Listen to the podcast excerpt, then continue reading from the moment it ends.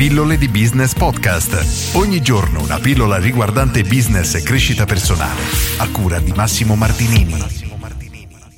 Ciao, sono Massimo Martinini di Pillole di Business e oggi voglio parlarti di quello che Enge De Marco nel libro Unscripted chiama la distorsione del valore. Partiamo innanzitutto dal presupposto che l'imprenditore medio, il libero professionista medio, parte da un presupposto abbastanza, diciamo, banale, ovvero che un cliente acquista in base al prezzo. Ora, questa affermazione è assolutamente sbagliata e ti invito a guardarti attorno a casa a quello che hai veramente in questo momento davanti a te e chiediti se effettivamente è il prodotto più economico del mercato. Nel 99% dei casi no, o nel 100% dei casi non avrai tutto ciò che è più economico nel mercato. Spesso la scelta viene fatta grazie ad altri fattori, ad esempio la comodità di acquisto, il rapporto qualità-prezzo, perché alcune cose potresti ritenerle di qualità troppo bassa rispetto ai tuoi standard, oppure potresti uscire di casa per andare a comprare qualcosa, ma ordinarlo su Amazon ti risulta più comodo, quindi hai preferito spendere qualcosa in più ma non essere uscito di casa.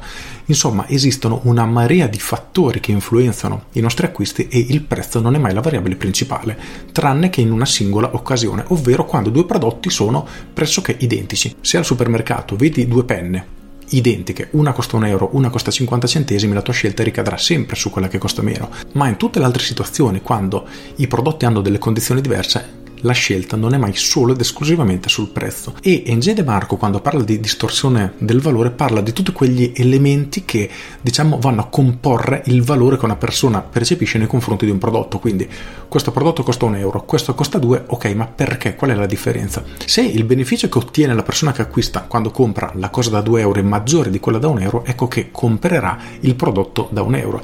Ma ora te la faccio abbastanza semplice, ti riporto l'esempio che Enge De Marco riporta nel suo libro. Leggo testualmente testualmente poche righe.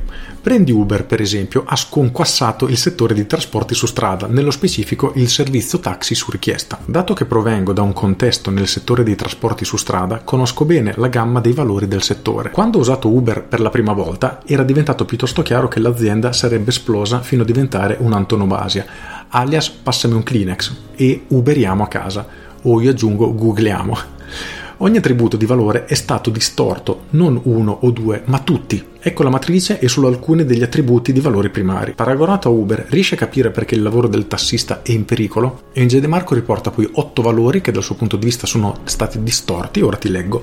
Velocità, non puoi sapere quando arriverà il taxi, con Uber sì. Ambiguità dei costi. Non sai mai quanto costa un taxi, con Uber sì. Affidabilità. Quando prenoti il taxi, il centralino sembra che ti dica sempre 10 minuti, che poi in realtà sono un'ora. Comfort pulizia. Non so mai quale porcheria, gomma da masticare o fluido corporeo troverò sui sedili o appiccicata alla maniglia. Con Uber vedo l'auto e so che probabilmente sarà pulita. Responsabilità. I tassisti non sono responsabili dei loro passeggeri. Se un guidatore Uber non fornisce un buon servizio, riceve una recensione negativa e quindi mette a rischio la sua possibilità di continuare a lavorare. Scelta. Con un taxi non sai mai chi si presenterà, con Uber puoi scegliere. Facilità di pagamento. Con un taxi devi frugare tra i contanti o dare all'autista la carta di credito. Con Uber tutte le corse vengono addebitate sulla tua carta di credito preregistrata. Costo. Una corsa con Uber in generale è più economica di una in taxi. In più hai tutti i vantaggi descritti sopra. Ora, come spiega Angel De Marco, è abbastanza chiaro effettivamente renderci conto di come una situazione come Uber abbia una serie di vantaggi che sono veramente esagerati rispetto ai classici taxi che conosciamo noi. E lo stesso concetto si applica a tantissimi altri business. Prendiamo per esempio Netflix e confrontiamolo con il vecchio blockbuster che ora mai purtroppo non esiste più. Quali sono i vantaggi?